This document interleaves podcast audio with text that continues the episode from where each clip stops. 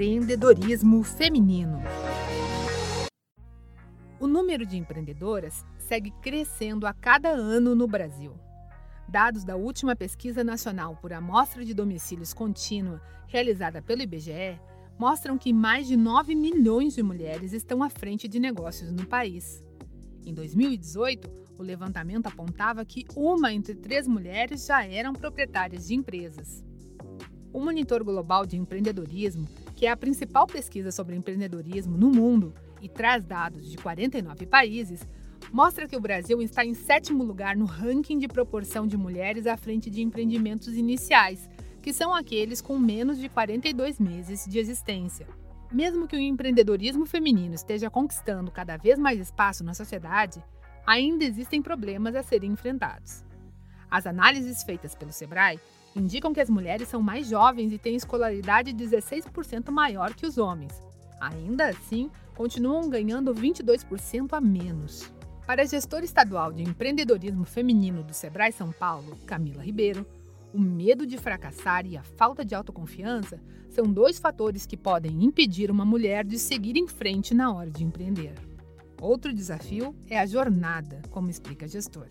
Quando a mulher decide empreender, jamais ela abdica de nenhum papel que ela já tinha, como por exemplo, mãe, filha, cuidadora de toda a família.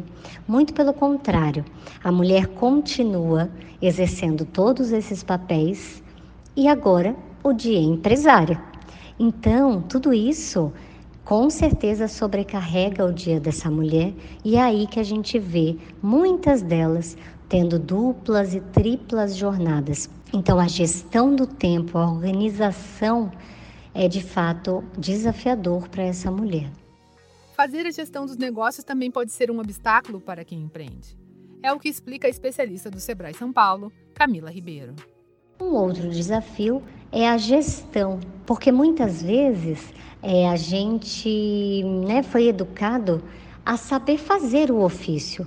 Então a mulher sabe fazer a atividade daquela empresa, produzir, vender, desenvolver o aplicativo, construir o site, mas existe o desafio de gerenciar tudo isso. Então a gente precisa saber administrar, gerir financeiramente, fazer o plano de marketing, inovar. Então, de fato, esses desafios precisam ser observados no momento da mulher empreender. As características da liderança feminina são um assunto do quarto episódio da nossa série.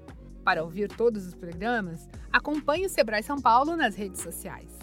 Você acompanhou o terceiro programa da série Empreendedorismo Feminino, do Sebrae São Paulo, para a agência Sebrae de Notícias.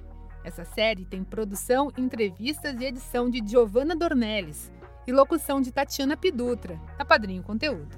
Até a próxima!